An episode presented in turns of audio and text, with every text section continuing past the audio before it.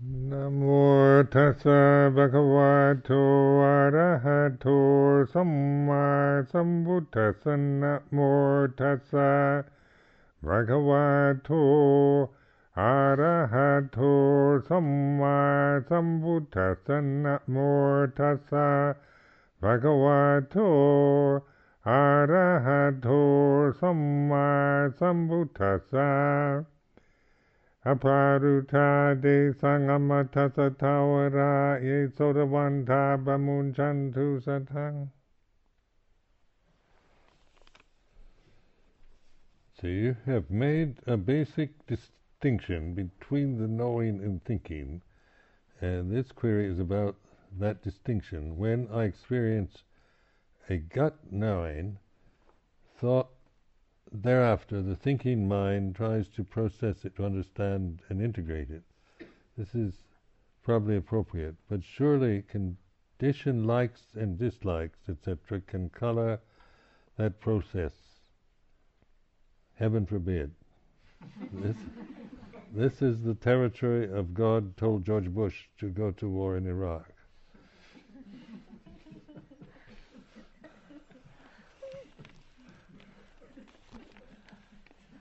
I'm going to have a talk with George. I have faith that the Triple Gem and the Eightfold Path would protect the thinking mind from such harmful states. But is that a wise reflection? So that the thinking mind, that, that's what I, I'm trying to convey is, you know, the difference between a thinking mind and intuitive awareness. So this is a. So I mean, we, you know, one is is conditioned to think. So this is the problem we have. We think. We're thinking creatures, and that thinking is is not not really a problem, but it's attachment to thinking and so we we try to understand through thinking, and therefore we lose touch with intuition. So, and then the the society we live in is uh, one that educates us to think. So I look back on my life, and it, you know, it was intuition was never encouraged. It was always to be, you know, something that uh, is a bit, you know, it, and people generally think, but women's intuition means, you know, they just feel things in a strange way.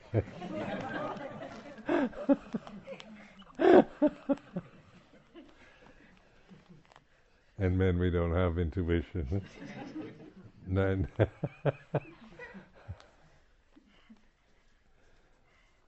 but also, uh, you know, this this sense of, um, but the thinking mind, you know, we, the problems we have are all about thinking. You know, the war in Iraq, George Bush, everything else is, you know, the divisions of Palestinians, Israelis, the Shiites, Sunnis, the uh, Tories and Labour, and all the rest, the the conflicts that arise between men and women or whatever. This is all due to thinking and identity. So now, now the thinking process is a critical function. So you know when when we're attached to thinking, then we we you know we have we develop reason, logic. We we can compare one thing with another and which is bigger and which is smaller. Uh, we we have you know this is a man, this is a woman, this is red, this is blue, and then we have preferences. We like maybe blue better than red, and so we and somebody likes red better than blue. So then, when you want to paint the walls.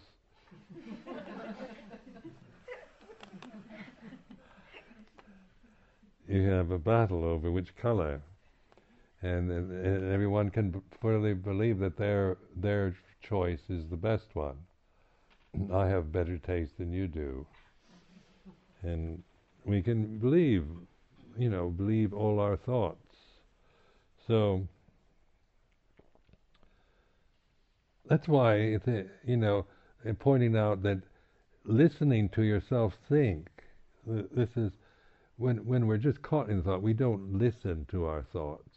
We just we can just rattle on and and and uh, one thought goes on to another, and then we we see things always uh, in their qualities and in our preferences, our emotional biases, and so then we experience life through emotion, and you know so that praise is makes us happy, blame makes us angry, success makes us feel good, failure makes us feel terrible. and and this is the point out this dualism. This dualism is uh, you know is a linear process. Thinking is a linear process. You can't have two thoughts at the same moment. You've got to think one first, then the other. One word, you say, I am. You can't say I am at the same moment. You go, move. I become intelligible. I mean, this is obvious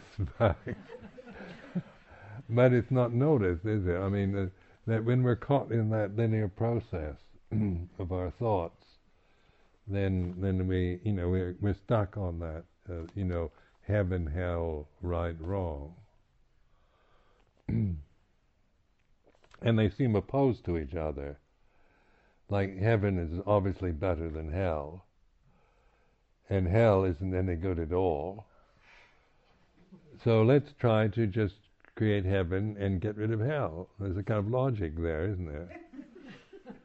it's like genocide or all these things. They're quite logical. You know, you just if you've got an ethnic group in your country that annoys you, just get rid of them.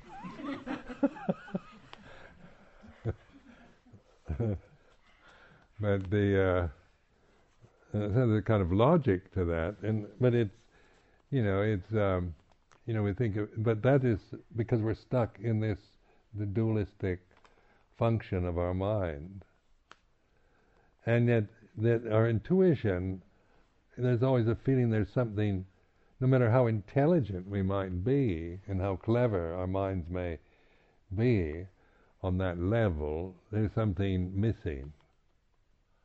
Because it leaves you in a state of doubt, uncertainty, or you try to fix, you try to force everybody to to agree with you. You become a tyrant, or you, you know, you, you form strong opinions and condemn anyone who doesn't agree you know, if you're trying to to dominate with your with my particular view of of righteousness. So then you you know then you can the people that don't agree with me are heretics. So heretics if you've got heretics and we and say I'm here my duty as a Buddhist monk and, and head monk of this monastery is to preserve the purity of Buddhism at all cost. So then, if we've got heretics in this room,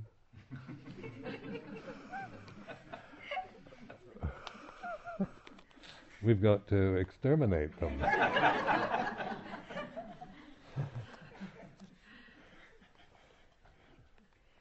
like like the religious purity, you know, the the purity of Buddhism. We can get on a very righteous, you know, high horse. You know, I'm here to protect the purity of Buddhism. Wave the flag, and then, and that's a very righteous thing. I I love Buddhism, and I'm going to protect it. And anyone that uh, you know threatens it in any way, we've got to destroy.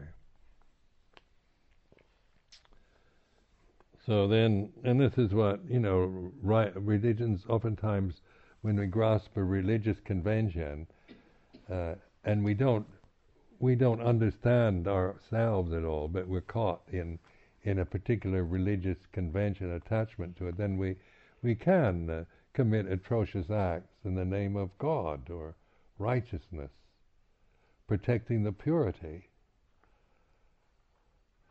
So I kill a lot of people to protect the purity of Buddhism.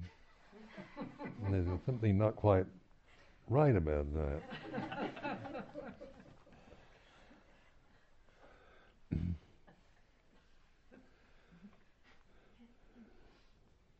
so, so this is where the, intu- the intuitive, you know, I, I use this word intuition because, you know, the in moments of our lives, even when we, we aren't aware, we don't even know what's happening, we have intuitive moments. Something in us isn't caught in this dualism, and then we we experience maybe as a mystical experience or a natural experience, one with nature, or things like this. You know, where the the uh, particular grasping tendency of the thinking mind and identity with emotional habits is it kind of packs up for a while, and then you, you know, you you have these kind of moments of of intuitive oneness. So like like in just a test, checking it out in your own experience. That's why I keep, uh, advise you to, li- to deliberately think, to be able to listen to yourself thinking. You don't even have to think intelligently you can just think nonsense syllables. But the point is, is to deli- intentionally think and listen. So you, you, you are observing. You're, you're aware. You know, because the thinking is intentional. It's not just you don't get lost in it. It's it's finite. So you decide what you're going to think, and you think that, but you're listening to it. Now, then you question this this listening, this which is aware of the thinking process, is non-thinking. And so then you, you know, you begin to to notice the difference. You know that this awareness includes the thinking, but the thinking comes and goes. So you say, "I am Ajahn Sumedho," and say, I say that, I am Ajahn Sumedho, but the awareness, you know, is, is still present after I've thought it, after I've thought that, those three words. So, and this is, the, the, so this, this, this intelligence, this intuitive intelligence, isn't thinking, is it? It's, it's, it, but it's intelligent. It's discerning,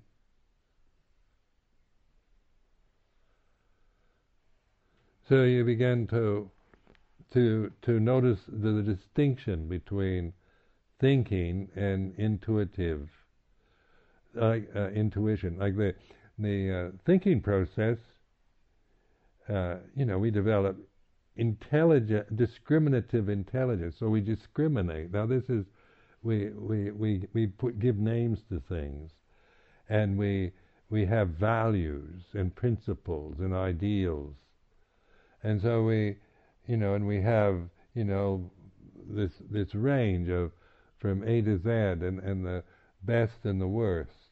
This is all thinking. This isn't intuitive. And then this is also, you know, cultural. What the values that that I have from my cultural conditioning might be different than yours. You know, so they have different emphasis in cultures. They have different emphasis. Like in Thailand, they emphasize so much uh, generosity as a kind of cultural uh, kind of foundation for for living now, in the in the states, they didn't emphasize generosity.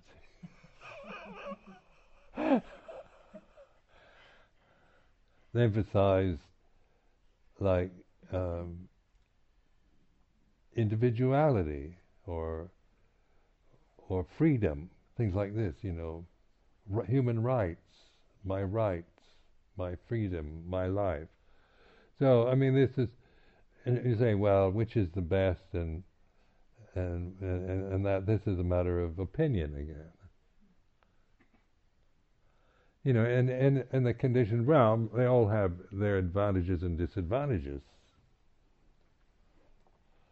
You know, so it's not just one is totally, you know, right and the other totally wrong, or one is absolutely the best and the other is kind of inferior. This is we might have views or opinions about which is the best, but that's thinking again. And questioning. What is when you ask yourself a question? You know what? Uh, where is my umbrella?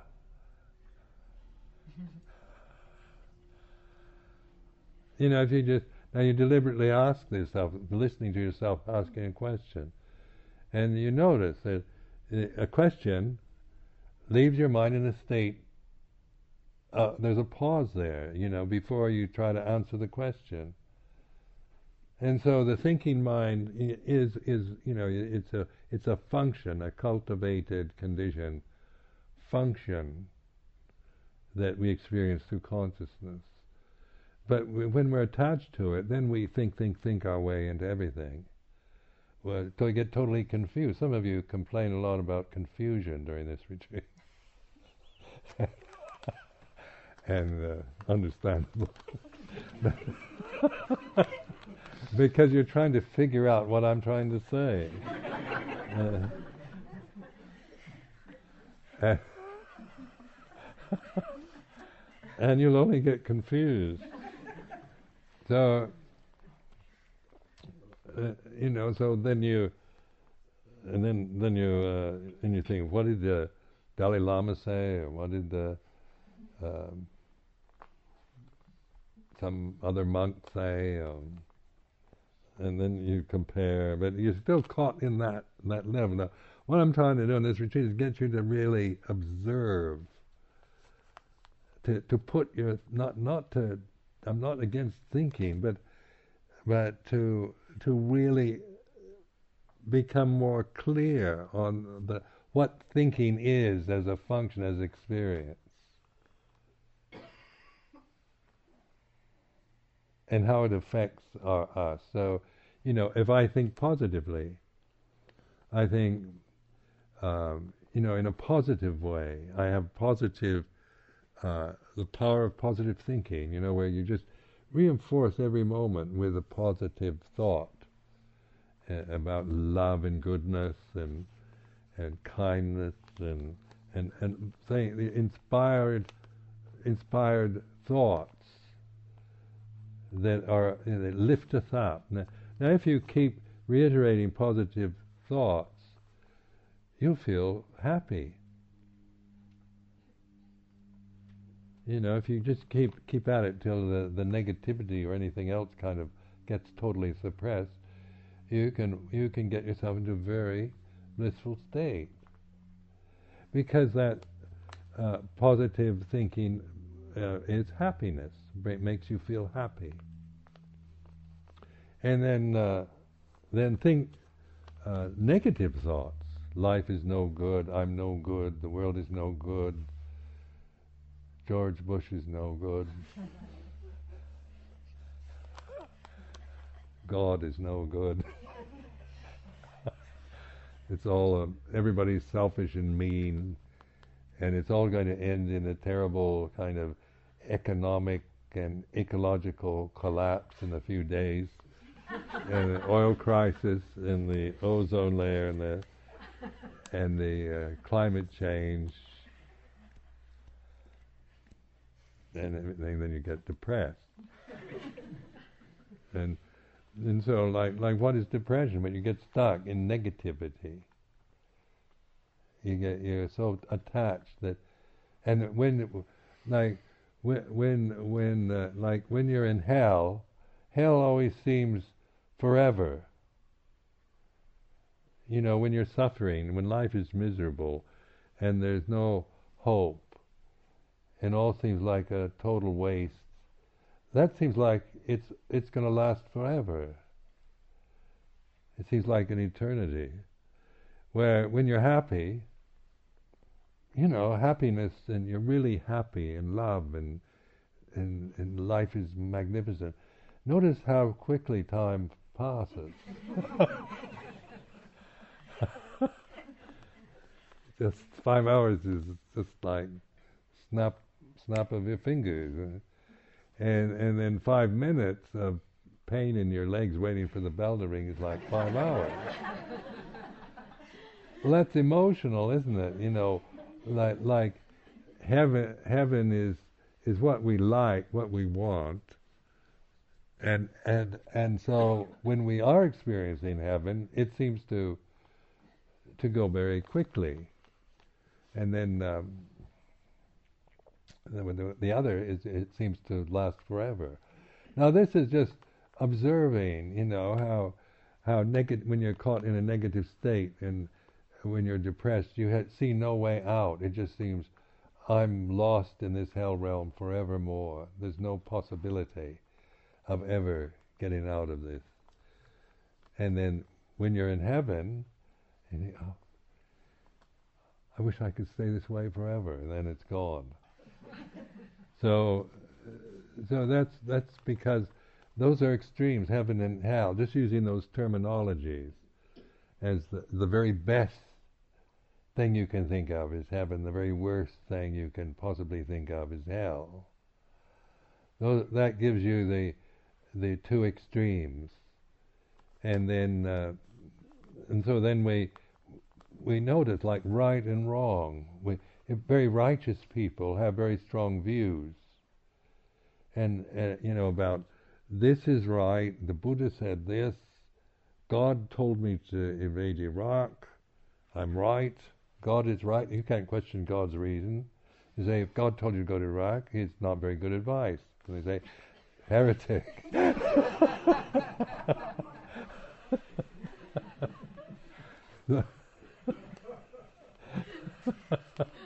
because God stands for everything that's right. You know, God can't make an, a mistake. And uh, I mean, so that's that's a concept, though, isn't it? Where, where God, you know, says, George, uh, go invade Iraq. And we've got to do it if God says so. But then, but then, uh, uh, with an intuition, intuitive, you know, this, you know, the, you, you know, even if such a, a thing happens, you, you know, you're you're not so you're not you're not caught in the in the delusion.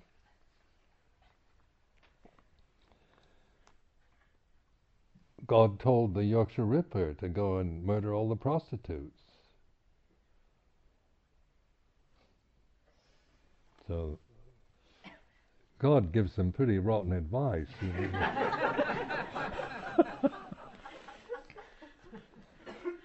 Now, this is a skeptical mind. You're not so willing to, to, to believe those things. But, but a believing mind, isn't it? A, a mind that never questions or investigates anything is, uh, is uh, you know, will act on, on, on uh, the kind of demonic uh, messages they're getting.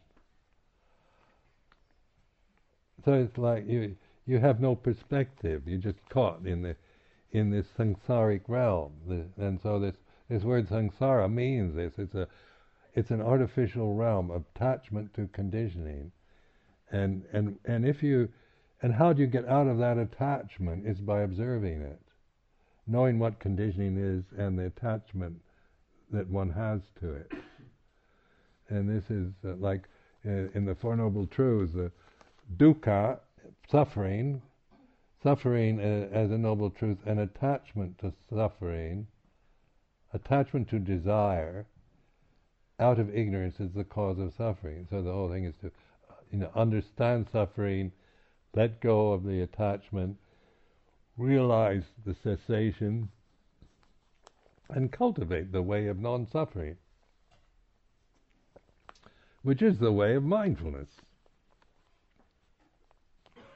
So, if you, you know, if you uh, see this no, and so you, you're discerning. What I'm asking you, you to develop is discernment,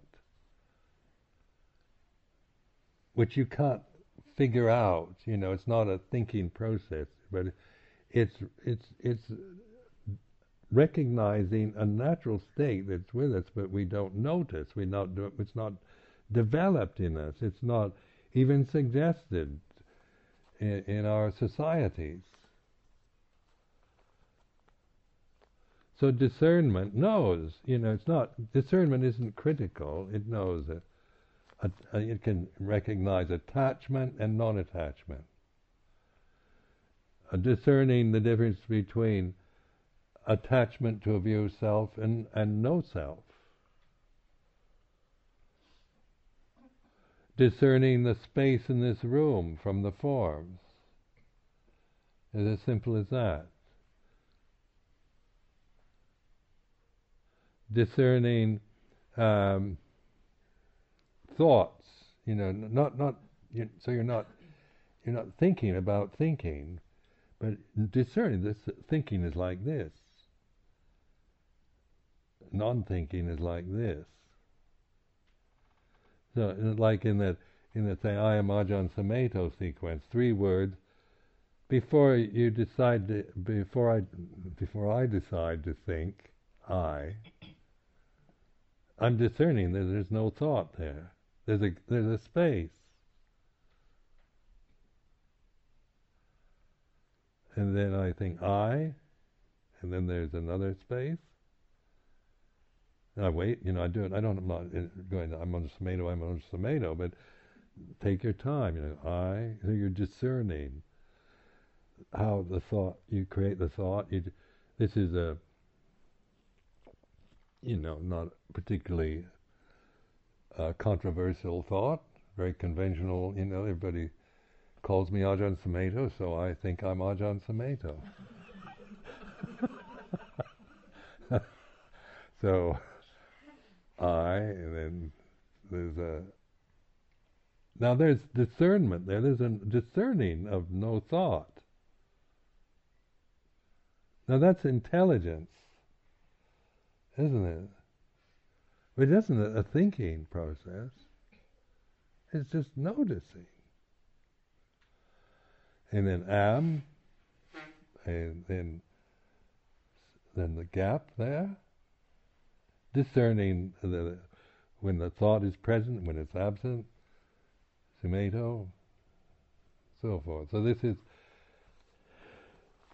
um, so you're you're and, and, this sounds very simple, you know, and it is, but but when you try to think about it, you you, you don't get anywhere. You just get confused, and that's why it, it's. Uh, I'm asking you to to, you know, in its use of awareness or mindfulness, sati sampajañña. This is what it's all about. So, like listening, you know, when listening, I can listen to myself think. I can listen to you talking. I can listen to the sound of the birds in the trees, the rain falling on the roof. I can listen, uh, you know, uh, to a, a, particular note in, in, or a sound or or a song or something, or I can just listen. And so, you know, listening then is this because this is a natural. This is this is natural. I don't create listening.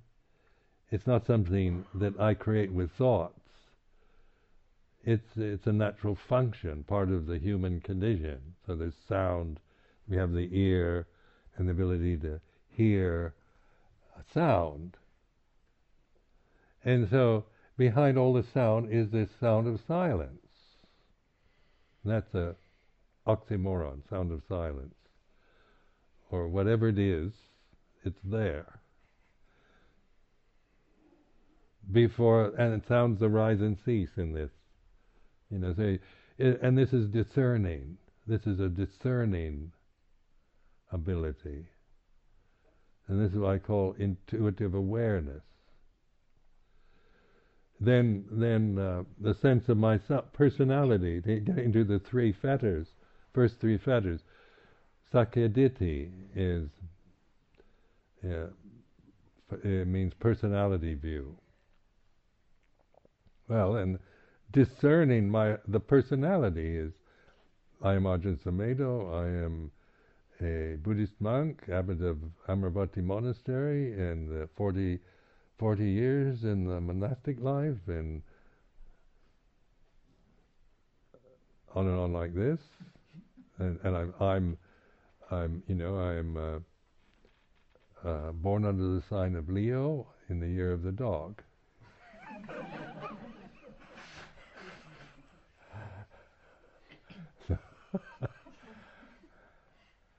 and then you know thinking I'm a I'm a nice guy, or, or people think I'm a nice guy, but I'm not really, and then, or I'm a nice guy sometimes. If you praise me, I can be very nice.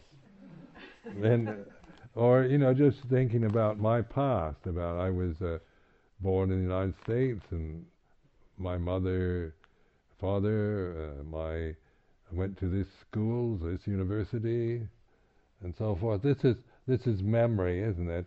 And and you create a sense of a, of a person, a personality.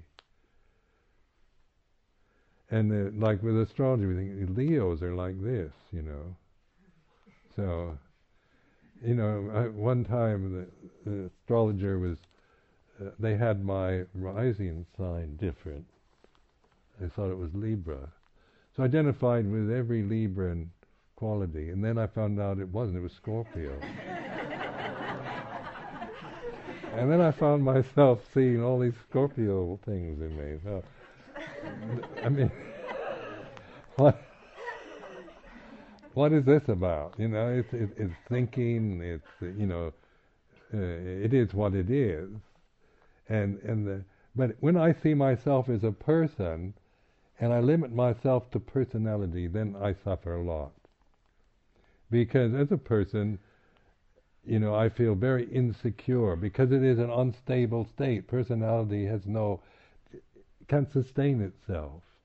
You have to really hold to illusions, and and your person, the, my personality changes all the time from, you know, to what's happening, the way I'm feeling physically, or or the weather, or whether people are praising me or blaming me. You know, so this is discerning. isn't it? This is what mindfulness is. Sati sampajañña. You're observing the way your the sense of your self worth as a person changes according to who you're with, or the time of the day, or whether you're eating, or or whatever's happening your person, the personality adapts itself to to the conditions, and yet I used to have the illusion that I'm the same person continuously.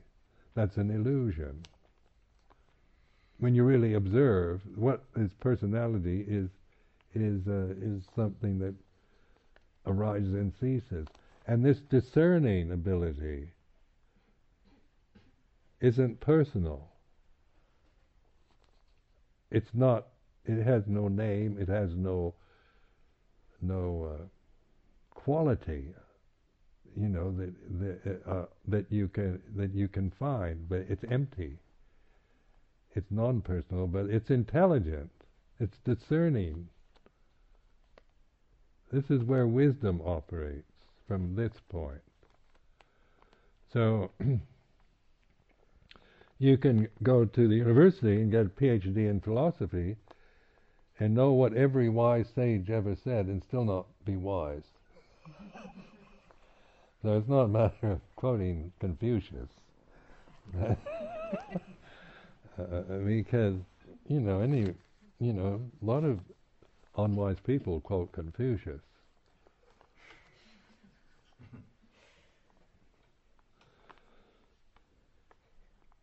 So just trying to emphasize, and, and, and the uh, like in uh, Satipatthana, the four foundations of mindfulness. You can, these are, these are not to be analyzed with your intellect.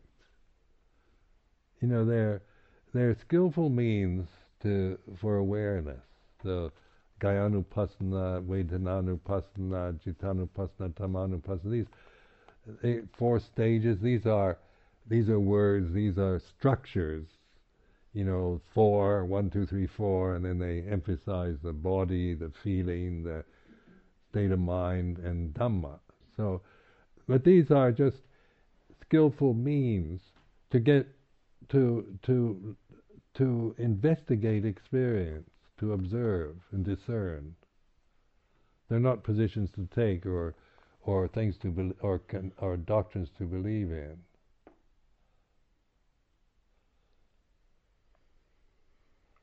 Now, investigating uh, now the consciousness, you know, is um, here and now. You don't create consciousness. It's not created with thoughts. Thoughts come and go in consciousness. So, you, so you we we call it, you know, we name it consciousness, but it doesn't have any name. uh, but in order to point to it, you call it consciousness. And, and modern psychology doesn't, you know, is, it doesn't really understand consciousness very well. they have all kinds of arguments about what consciousness is. So, but but so you, you don't need to to uh, question consciousness. Just recognize it. Because you know, I used to, you know, when I started out, I wanted to, vijnana is the Pali word, and and then look it up in the Pali dictionary. What does the Pali dictionary define consciousness as being, and and the etymology of conscious of the word vijnana and the English word consciousness, and what does the Oxford Dictionary get more and more confused, you know, because consciousness is, you know, I'm, I'm, I'm con- consciousness is this. So it's, it's, you know, the more you try to figure it out and define it, the, the the further away you are from it. You know, you just so you you're trying to figure something out that that you don't need to figure out because you are this. This is the way it is. So this is like in this awakening, you know, waking up. The Buddho is waking up. You know, it's a real attentiveness. Like somebody is uh, saying that uh, this is a passive state of just watching things come and go. But this is not passive. I don't just sit here and watch everything come and go. I'm resigned to just putting up with with a frantic mind. Comes and goes. No, there's a real alertness, you know, attentiveness.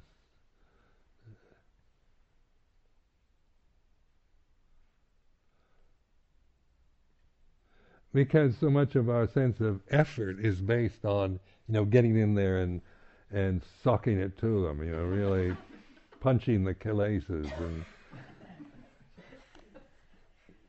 extirpating the impurities.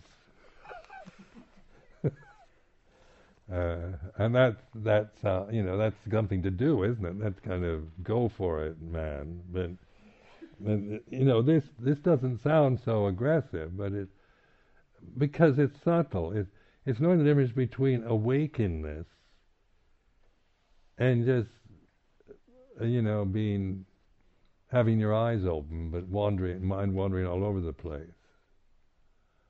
You know, I'm awake. Yeah. and you know, you're, you know, what's he talking about? I'm not asleep. But and so this is like Buddha. Buddha is is you know, it's waking up to the way it is.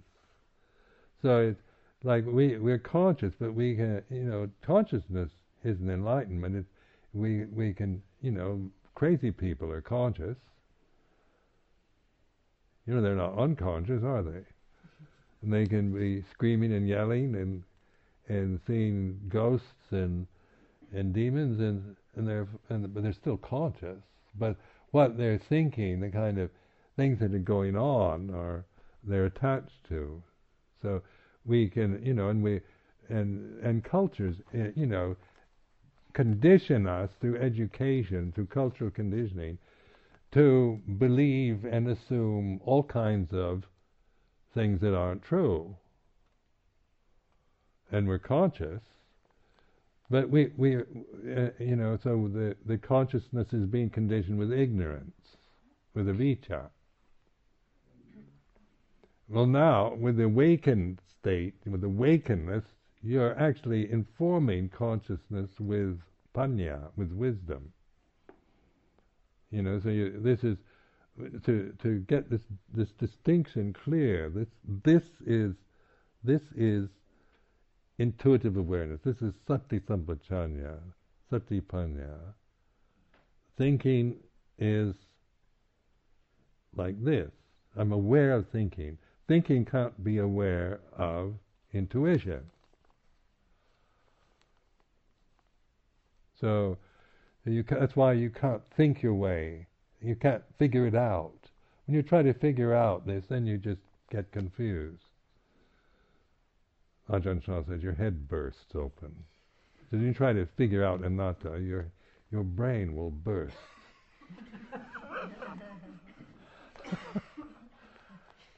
so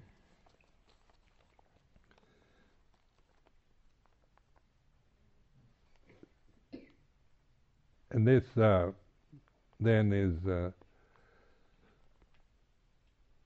you know it's very simple so it's not, not not something you know you have to study in a book or or or or we have ideas we we're not ready for this yet. We need more delusions before we're ready for awakeness.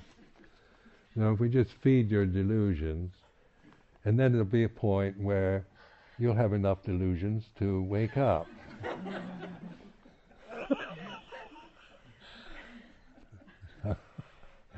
I mean, it's absurd, isn't it? When when you really uh, when you really observe. So, just trying to to reinforce delusion is not compassionate. And um, so the the compassion is is is a, is a awakening, trying to uh, encourage.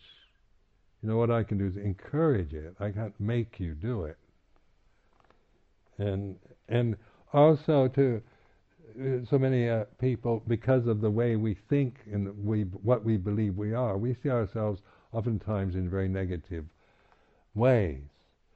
So we we believe our negative uh, thoughts about ourselves you say well i'm you know i'm not ready yet. I'm too i've got too many desires. I'm i'm you know i'm just uh, ordinary person, you know, and I'm I'm not like you. I've I'm just uh, you know made a lot of mistakes, done a lot of bad things, and and I I, I suffer from depression, and I'm and I've had terrible traumas in my past, and I can't do it. And you can, you know, you can we can see ourselves always in the and believe this, you know, that this is true and and I'm not trying to say that's not true.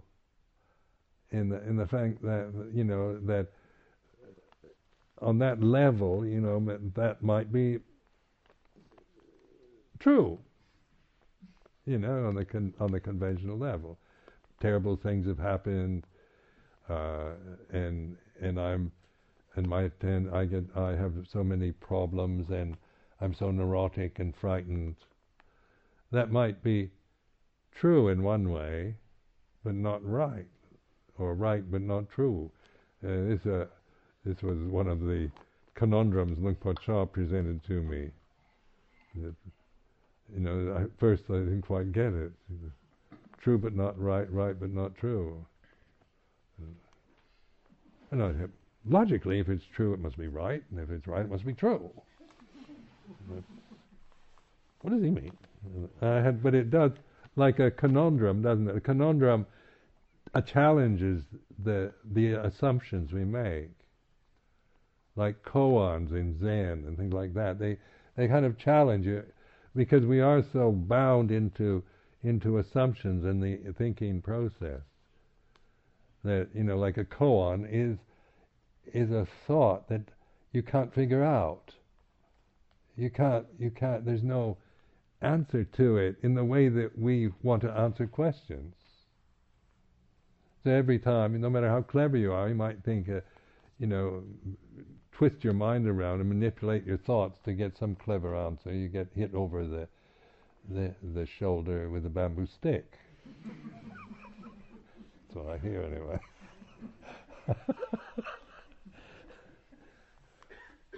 uh, but but koan, isn't that those kind of are conundrums? They they stop the the thinking mind. You know, suddenly you can't figure it out. What's it mean? And that's what the point where you, you you're looking. You know, what is he trying to say? And at that point, you know, you you're not trying to give the answer or solve the problems for you, but to to awaken to encourage you to get challenge you in a to awaken.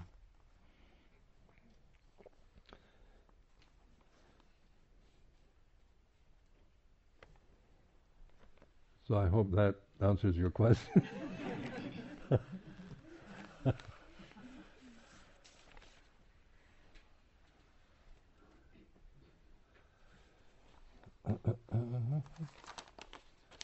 Let's see.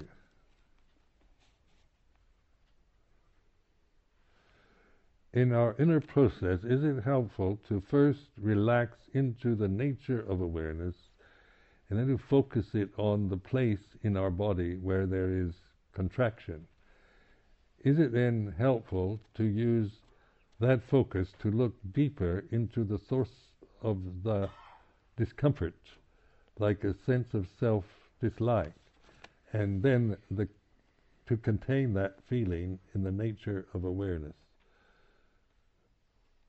Would this be a complete process? Now, this is for you to find out. so, the, the, like the, uh, you know, like like with awareness, you know, like like say, in the morning would say, you know, relaxed attention, being aware of the what's happening here and now, the the, the breathing, the posture of the sitting. And then, you know, you know, while you're aware of your body sitting, then you might feel, you know, you, are aware of it uh, and, and of it of its sensation. So you might feel tension in your back or some part of your body, or pain, tension, contraction. So so I mean that, and that's where, you know, I used to try to, when I feel tension, I try to get rid of it, the tension. And then I finally realized, you know, that that I was trying to make my body non-tense wasn't working for me. so I began to just, you know, just let let the body be what it is. Why should I? Say, I don't want you tense, uh, you know, and then try to to make it follow some idea of what I think it, I would like it to be. Why not just trust the body? Actually, your body knows what to do if you just leave it alone.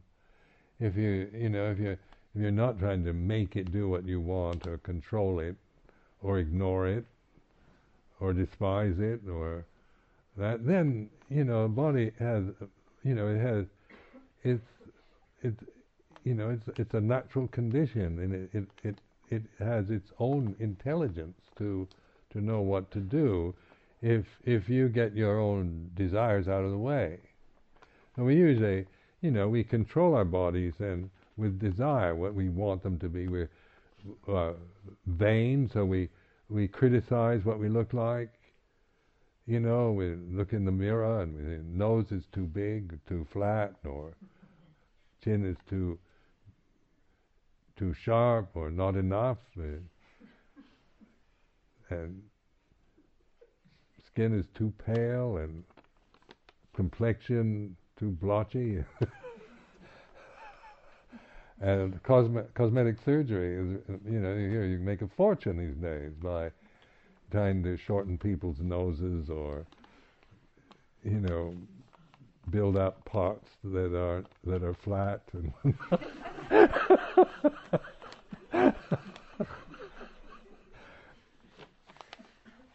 inject all kinds of drugs into your lips and whatnot. So I mean, and what is this? But you know, I don't like my lips. You know, I want them to be otherwise. I don't like.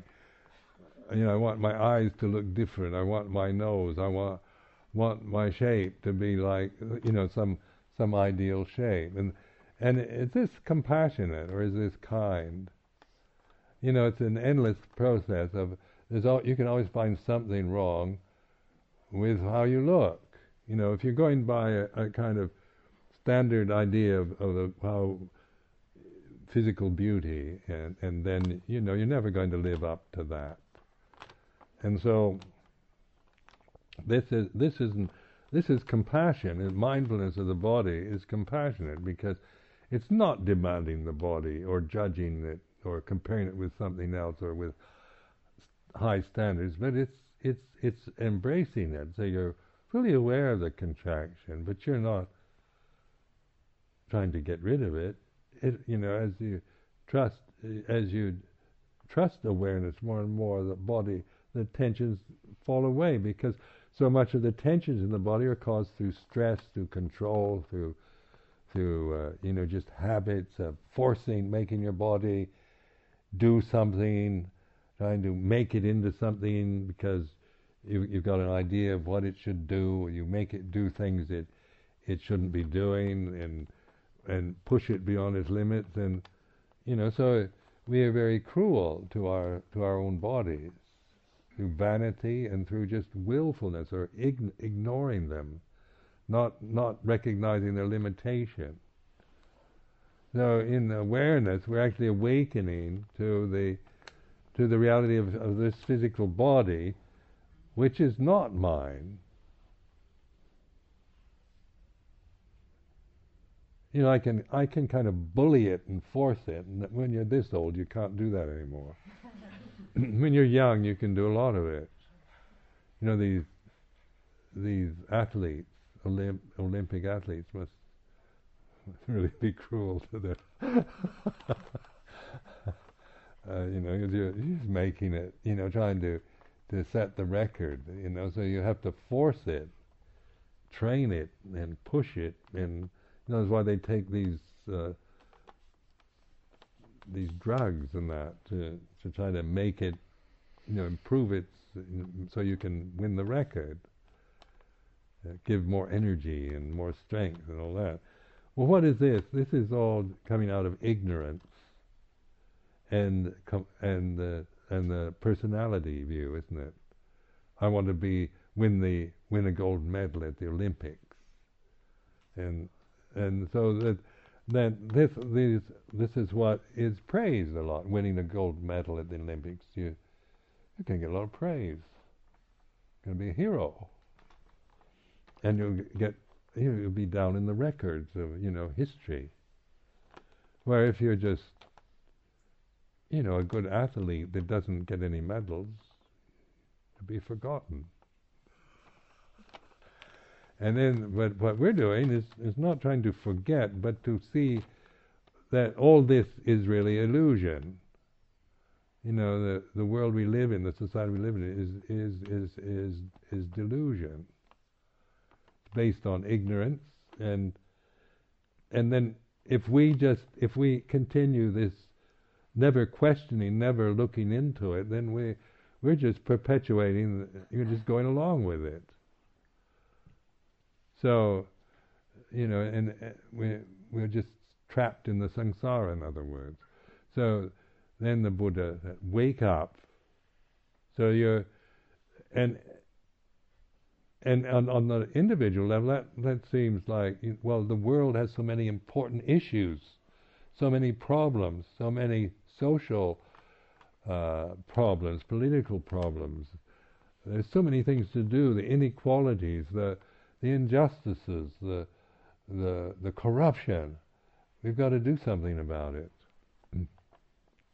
But no matter how much we get these warning signs, you know, and everybody says we've got to do something about it, it just seems to get worse. You know, so, you know, over all these years, by, you know, 50 years ago, I expected the world to be much better by now.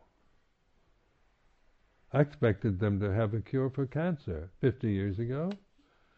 We were full, had such faith in medical science that we knew that medical science would, within a few years, have a cure for cancer and all diseases. And we never heard of HIV/AIDS at all then, 50 years ago.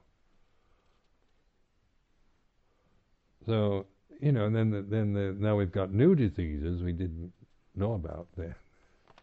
And maybe that's the way this this this realm is. You know, it's a changing realm. It's it's you know conditions change, and you can't you can't just get rid of disease and uh, old age and and that. These are part. These are what we learn from. You know, that we awaken to. We learn from them. But it's not a, a kind of, you know, I'm not saying we shouldn't try to to improve things, but just trying to improve the samsara is going to inevitably be a disappointment because samsara is changing, you know, so it improves and then it doesn't. So I mean, the, you can't sustain a kind of progressive improvement, and and and where it just sustains itself because samsara is not like that it's it arises and ceases. So you have an inhalation, it rises. You can't just inhale forever. It reaches a peak, and then you can't inhale anymore. That's a peak. You know that that's the end of the inhalation, and then the, that conditions the exhalation. That's the pattern of conditioned phenomena, whether it's mental or physical or whatever. So, so by recognizing that, then you're not expecting or demanding the impossible from conditioned phenomena. And you're more, so your only way out of that, or being liberated from delusion, is but through awakened attention in the present. And discerning things, like the panya, this Pali word panya, is like wisdom, discerning so, uh, and discernment is not critical. So, it's not saying attachment is worse than non-attachment, because then we get back into I shouldn't be attached to anything. In arahant, if they're an arahant, you're not attached to anything, but I'm attached to all kinds of things. So I can never be an arahant. There's logic there too. but it's not about taking sides for non-attachment and emptiness and non-self, but it's it's the discerning the relationship in the present with the condition and the unconditioned. Being the un, you can't you can't see or know the unconditioned as an object. You are that. This is this is what awareness awakens you to this state of pure consciousness before the conditioning takes place. Where the conditioning can arise and cease, you know, so you're you're so you're not trying to get rid of the conditioning either, but you're you you you recognize you're not any of those conditions anymore, so you you're not deluding yourself. You're not caught in the realm of delusion.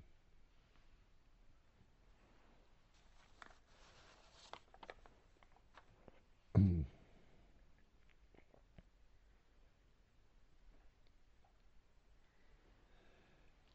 if you are with a dying person, how best can you help that person make the transition?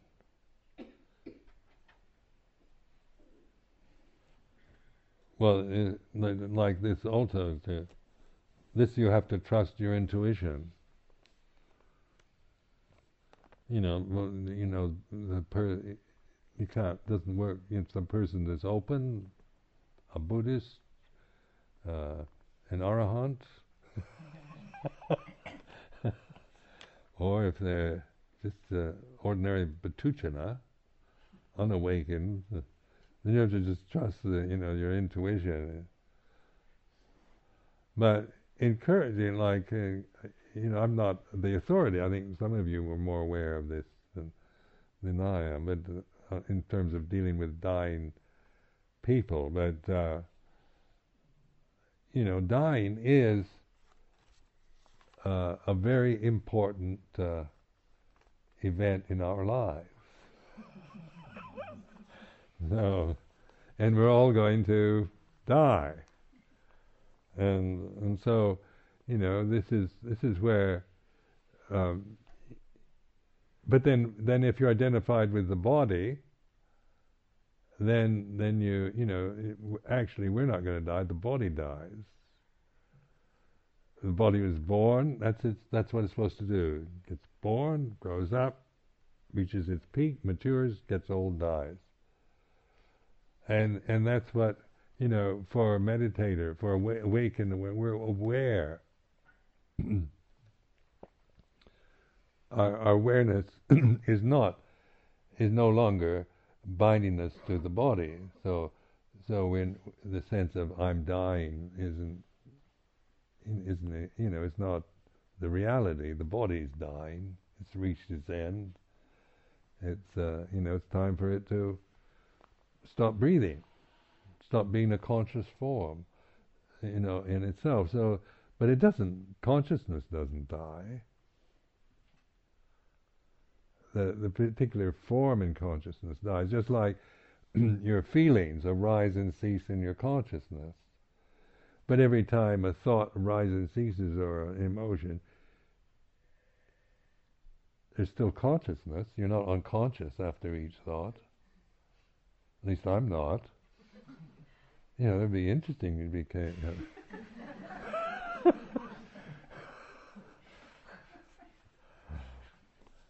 So, uh, you know, encouraging people to to awaken and to and, and when it's time to die, to encourage them to die. Then you might be, uh, then you might feel guilty, like you killed them.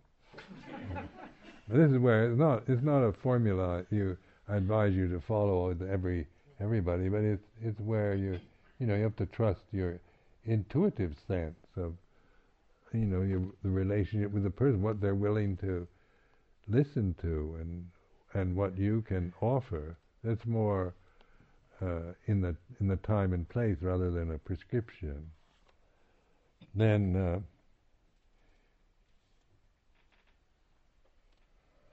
if you are the dying pro- person, what would you advise?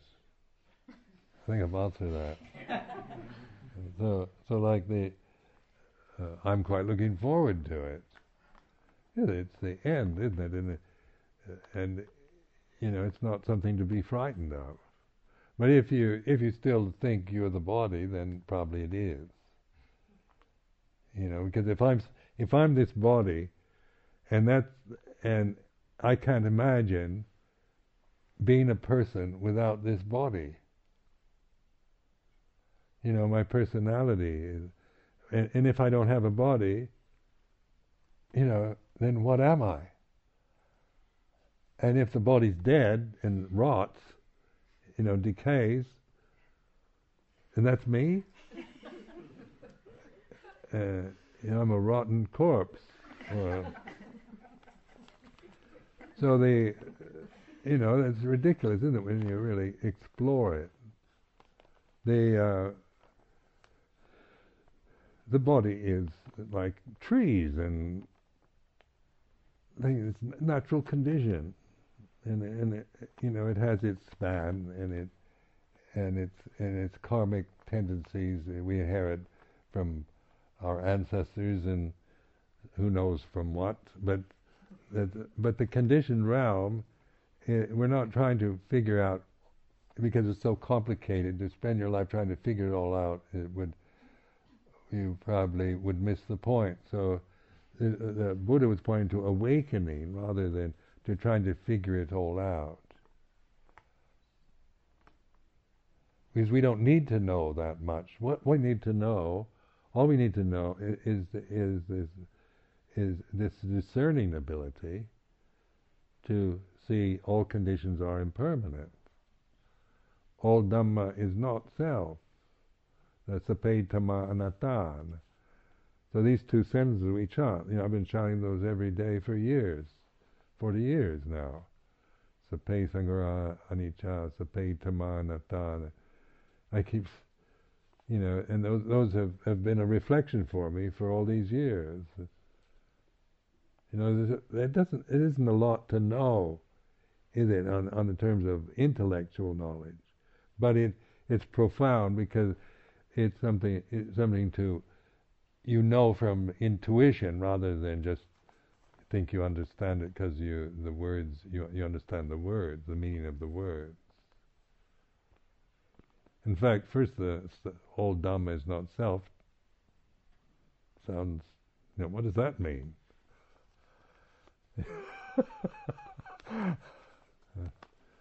That's a, you know, on the intellectual level, does that make sense? And what is not self, you know? Try to think that one out, you know, as Ajahn Chah said, your head will blow up. Try to, to, to you know, you end up with annihilation. You know, the logic of, of that is that there's no self, no soul, no God. Everything's empty. And Nibbana is extinction. And that, you know, logically, that's a, what annihilation is. The Buddha made it very clear it is not annihilation. So it's it, so this awareness then the path to the deathless, the gate to the deathless. This is the this is this is the the the gate. This is the the hole in the wall. this is the what we recognize where where we we're no longer trapped in the samsara. And, and, and so awareness is you know, the um, mindfulness to the deathless. Appamado amatapadang in the Dhammapada. Appamado. Appamado means mindful or heedfulness, being attentive is the way to the deathless. Amata, deathless padang, deathless way. So, you know, and this, and then the uh, pamado maccuno padang, the second line. Heedlessness, not paying attention, is the way to death. So in, when somebody's dying, if they're heedless, then they, I'm dying. What's going to happen to me when I die? And the fear arises, and and you're caught in a turmoil of fear and and dread because you don't know what's going to happen when you're dead. You can't imagine. Tell me, will I go to heaven or will I be reborn Buddhists believe in reincarnation, and and I've done some pretty rotten things in my life. Will I will, will I have a good birth or not? You know, so all these questions arise: fear and and desire to hold on even to maybe an ancient old body, a diseased body. We can hold on to it. So uh, just, just seeing that, that that's the that death is something too. you know, is is is is only about sankharas. It's not self. So when you begin to really trust in this awareness, then you're that's the amata or the deathless. And then, the, then the, what's there to fear? because the the fear arises out of not knowing. So you, what's going to happen to me when I die? And then you can think of all kind, anything you can think of. Total oblivion, going to hell, heaven, purgatory, being reborn as a toad or as a devata, whatever. You, sky's the limit. You know, whatever you want to imagine, you, it might be. But in terms of of, of intuitive intelligence, you know, it's not that. The, the, the death, you, you discern the deathless, and the death bound. You know the difference. So you don't attach to death bound out of ignorance. You know, you're not bound into it anymore. So these other two questions will have to wait.